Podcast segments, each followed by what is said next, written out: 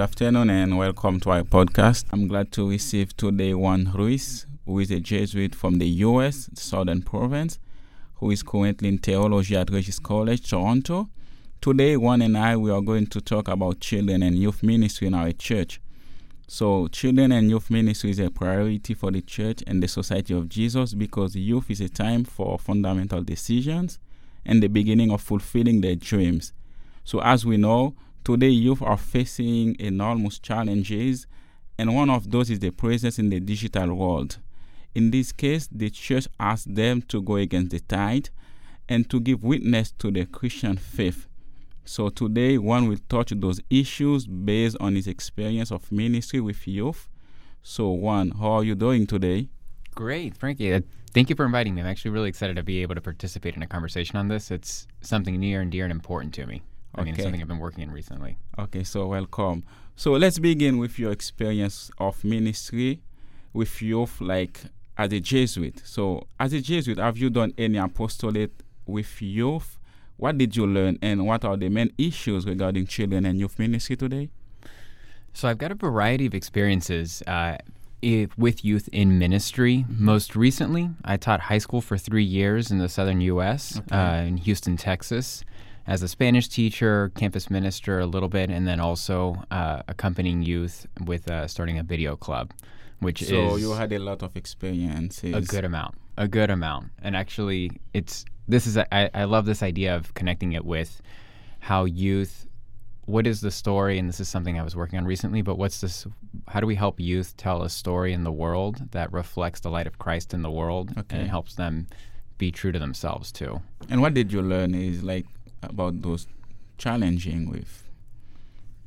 So, th- apart from, and I'm gonna and I'm gonna answer that. Apart from the high school ministry, I also worked as a uh, middle school religion teacher before that, for a few years before that. Okay. And I mentioned that because one of the things that I've found most helpful to ministry with youth is that just like when you're working with any person, it's really important to meet them where they are exactly. and being very real to who to their experience so far because even in high school and even as young as the middle school, youth were pretty aware of some of the challenges in the world. Exactly. I've had youth who, I mean, there's a variety of stories, I suppose, but youth who have come to me and said, uh, why is it so often that adults will tell me or show by what they do? They'll say basically, do as I say, but not as I do. Okay. Uh, I think that that creates a lot of difficulties and challenges for youth, and we have to meet them where they are. They see the world as it is and are also coming and discovering it. Um, yeah, the first thing, the first starting point is meeting them where they are. Okay. Uh, which is again coming clearly coming through uh, the best conversations I had with youth while I was a middle school teacher. Uh, was asking them how are their families and here are actual hard issues. I mean, we actually even talked about things as serious during confirmation prep. And what why yeah. it's so difficult, like as adults, to meet them where they are? You why know, it's I, so challenging for us. That's a great question. Mm-hmm. Uh, I don't think that people are that different. The truths of the Bible from 2000, you know, starting with a 2,000 year ago history, okay. the truths that we come across are true to people no matter today just as they were then. And when you read the Bible, the stories you come across, it's amazing how similar people were back then as they are now. Okay. I don't think youth today are different from youth when we were young, mm-hmm. but the context they're in is different. And okay. the things that they're grappling with are different. Uh, and it's hard sometimes to relate or to understand. Right. The experience of a bully at school that physically could be a bully versus a cyber bully that you can't identify and you don't know who it is. Yeah. That's different. And we have to do some listening to understand what's happening, even to learn about what they're actually dealing with and what kids are hearing from each other. You have to listen to them. And there are, there's differences. There's differences because of uh, technology, as you were just talking about. Okay. So, uh, great. Would you like to talk a little bit about the presence of youth in the electronic world and how could they be true disciples of Jesus Christ in that electronic world? So, I, I think that youth are aware, and I say youth, I'm going to say uh, specifically young men and women. Uh, okay. Uh, I think it's best in a sense. I found it really effective when exactly. I would talk to them as yeah. you are young adults. Exactly. Even, even, when I was talking to the 14, 15 year olds, and they would kind of stand a little taller and take it a little more seriously. Right. Let me mention something that I did for fun on my own personal Yeah. time. Yeah. Before I became a Jesuit, uh, I would play video games online oftentimes. And there was Oh. this one game that I would play online, and guys would trash talk a lot in this game. Yeah. And it really got on my nerves. Yeah. Uh, so finally, after a little while, and this may, after a little while, I adopted a new strategy. Okay. When guys would trash talk after they were doing much better than me, and I just think I invested less time and wasn't going to beat them, Mm-hmm. I would start complimenting people Yeah. and complimenting how well they were doing. And funny enough, is what people would start doing is start giving me tips and advice and saying like being really humble actually and saying, "Oh, I'm actually not that good," and this, that, and the other. I say that in the sense of if we're thinking about how youth can be Christ, Christ-like disciples in the media world, Yeah. then we need to think about kind of help them think about what's the story in a think of it as an Instagram or a Facebook or a Snapchat. What's the story that they want the people to see when they look through their feed? Exactly. um, which means helping them think about like what do you want to post and what image do you want to give of yourself. Right. Um, everybody, reasonably, youth especially, are in this crazy space where they want to be recognized, they want to be known as individuals, but they also get overwhelmed when they actually get a lot of attention, oftentimes. Uh, and helping them know and tell a consistent story through their again through their media uh, would be is a place to start working with them and to help them think about that as like you're telling a story to the world and what's the story you want to tell um, and then helping them reflect on what's the story they are telling Okay. So, and then what importance does Catholic media have in this sense? Like certain light. oh the, the voice of catholic media so one i can say from experience that they a lot of the kids consume a ton of content Mm-hmm. uh, both through youtube through twitter Mm-hmm. uh, facebook not as much in the experience that i had with high school Yeah. uh, and then Snapchat stories at all, having Catholic media available Yeah. and through those mediums, even if it's especially actually if it's snap if it's small bits like Yeah. those tweets, Mm-hmm. uh, it gives them something. Even if they're not retweeting it, they're seeing it, and Okay. it's part of what they're consuming and helping to form and see a different way of the world. There's some really cool feeds. I've seen like Catholic Sistas, I think is one of the ones on Twitter that's really engaging and has cool images and then funny kind of jokes, but also communicating gospel truths oftentimes. Um, those kinds of feeds and even anything like Salt and Light's putting out, it's helpful for youth to have access to something like that, and it's really meaningful uh, for people to be creating that content because it shows that we care. Right. Okay. So some people talk about a renewal of children and youth ministry today. So for them, this is in line with the logic of the new evangelization, which is a transition from the traditional way of proceeding to a new way of doing things. So which requires creativity, love, where youth would be able to express themselves in an environment that facilitates growth and self-awareness. What is your opinion about that? It's like a, a, a change from a traditional way to a new way of proceeding. Tell me a little more. Keep it. Tell me a little. Uh, go back. I want to unpack a little bit the. It's like the a so because sometimes in our ministry with youth we we we use sometimes some traditional way that that they that don't fit to the reality. Mhm. So we don't try to adapt to the to understand them, as you said, like to encounter them in the reality and the own world. So how can we do a renewal of youth and children ministry today? Uh, the most effective thing I could imagine is, in a sense, leveraging, if we're going to use a finance term, uh, the youth themselves to help us carry it out, and that's asking Okay. them to help us understand what they, what it is they want to see and hear, and how we can help them to, uh, I should say, evangelize on their own. Yeah. We have. Um, I, I was I came up with a project uh, to help youth think differently and to think about the way they use media. I came up with this project at one point where we would go through a Bible story. It was in the US in This is in this is in this is uh, something that I designed for a U.S. context, thinking Okay. specifically. This would be specifically with like a parish setting, and it required.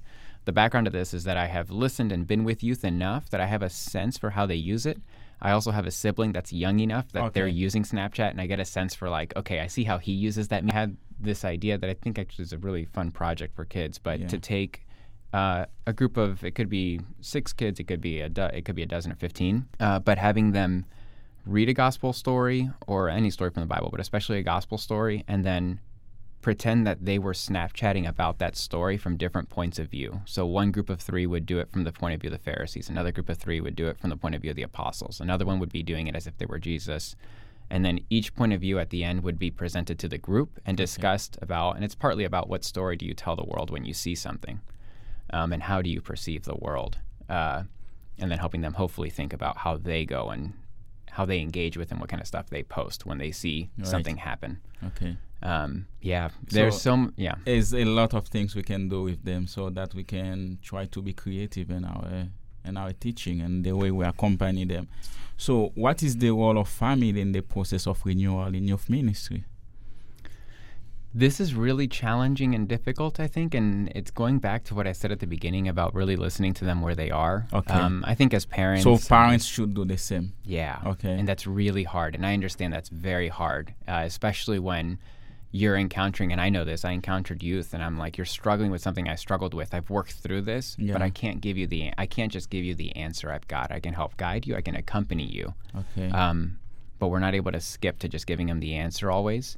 Uh, absolutely, we need to form and be intentional about forming youth with good moral values. But when they're struggling with something, when I taught middle school religion, if a youth said, if one of the kids in the class says, I don't believe in God or I don't know what I believe about God, okay. Um, I took that seriously and worked from that. Exactly. Um, I had to respond with listening, like, okay, where's that coming from? What is? Why do you bring that up? That's a really interesting thought. I think that's really important. What do you? What do you want to? Can you share with me a little more about that? Exactly. Um, the family, I think, has to. We've got to listen, and that's really that's really hard because we care so much, uh, especially about youth in our own families and our own homes. Right. Um, taking a, a patient stance of as as I heard it put once, I think is very good seeking to understand before being understood. Because um, I think at the end of the day, the gospel is truth. And if what the gospel teaches is true, we're going to end up in the same place right. if we engage in an honest pursuit of truth uh, together. We'll all end up in the same place. We're going to end up where the gospel is. Okay. So uh, the accompaniment of youth people, is, of young people, is part of the four universal apostolic preferences of the Society of Jesus. And what does that mean? And how could the Society of Jesus participate in this renewal of youth ministry? Uh, so the Society of Jesus is missionary in character, exactly. and I and I think we need to embrace that deeply and allow ourselves to be creatively led. Uh, we've got the benefit and the blessing of having already a lot of institutions engaged with work in youth, in the United States, there's I mean I believe there's about 56 high schools. There's okay. almost 30 universities, um, and those are helpful and good institutions and spaces. But we're a missionary order. We don't need to be thinking in only those institutional terms. In Latin America, I know the Fe y Alegria schools. There's a really huge network of over 2,000 schools. Again, those are engaging with youth. But as a missionary order, I think it's also important that we open ourselves to think creatively about how we um, engage with youth to share with them the most important and valuable thing we have, uh, which is the story, the story of Christ and what that means for us and for our world. Okay. Uh, there's, if we can somehow, there's no limit to the mission territory, I suppose, and that includes digital media okay. uh, as a new territory in a sense, uh, one that isn't that new. Youth have been youth and youth and young people and people even our age. I mean, Facebook was big 15 years ago. It was exciting, but now it's something that you find older generations on. So engaging with younger and newer media too. Okay. Yeah, and as you said, it's like I, the society is like, especially in the U.S., is very involved in youth ministry, especially to our to academic training in the high schools and colleges. So, do you think that the formation of youth is first and foremost a mission of the church, or of the entities of society such as school, family, and church? Is first and foremost the mission of the church or for like everybody? Uh, formation of youth is something that has to be taken on by everyone. I mean, every and I and I think that I mean society. I would hope would I would reflect again gospel, believing that gospel and Catholicism is truth. Then I would hope society reflects truth and true moral values in what it puts forward. Um, it's a super important mission for the Catholic Church to be engaged in, uh, in in concert with, uh, in cooperation with society as well. Um, in the U.S. context, for example, it's we have Catholic private education isn't always as available because it financially costs money for the U in the U.S. system. Uh, parents have to pay tuition for their child to attend a Catholic school at most Catholic schools. There are some that are accessible outside Okay. of that, so it's helpful and important, I think, to be working to in concert with uh, society and culture in general, um, and engaging with it in a way that we can try to reach and form youth because it's not we can't always reach everyone through a Catholic school itself in particular. So, in addition to school and, and to high school and colleges, you are very involved in parishes in the U.S. and Mhm. you, with youth ministry. What kind of I so I activities you have? So I haven't done as much with youth ministry and parish work. However, some of the projects that I'm aware of and some of the ex- interesting thing I've seen. So I was at a parish this last summer in El Paso, Texas, where we have a ton of the migrant, the hot button migrant issues in the U.S. have been taking place there, and one of the most exciting programs that I saw was this thing called the Encuentro Project. Okay. And in, in the U.S. this is in the U.S. Uh-huh. and it's with it's connected to a parish in El Paso, Texas, Sacred Heart Parish in El Paso, and uh, it's ongoing now. But what they would do is they would basically invite down school. Mostly it was high school students. It would be on a mission trip, so maybe a dozen would come down at a time, Okay. and uh, they would spend time getting to know the different migrant centers and what it's like for migrants that are crossing the border into the United States. okay. But in terms of connecting with youth, apart from youth who are the ones going through the program, one of the pieces of this is that youth from the parish in El Paso who had grown up in a context where they would oftentimes be in Mexico and in the United States and on any given week Okay. um, and had family on both sides, youth would talk with youth about their experience. Mm-hmm.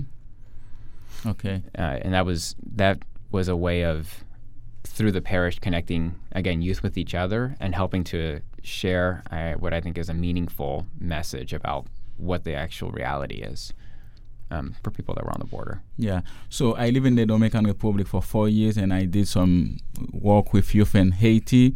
So I think the context is very important in working Mm. with youth. What do you think about what, what the role of context in ministry with youth? Uh, so so again with the with this idea of uh, being sensitive to uh, the particular circumstances of who you're working with. Uh, when I worked uh, with the youth at a middle school in Chicago, it was a community that um, typically had been. It was in an area that was formerly very dangerous, had a lot of gang activity, and it had become a little safer and was gentrifying when I was there. Okay. Uh, however, part of the context and the reality of the youth that I had and that I was teaching religion to um, is that they had been exposed to that kind of violence. Um, Okay. They had been exposed to some of the the harsh realities of that kind of a life, and so when we would talk, we would bring up social justice in the Catholic context. Okay. Youth had experience with either family or people they knew of that had gone to prison that they had known, Okay. uh, and it gave us.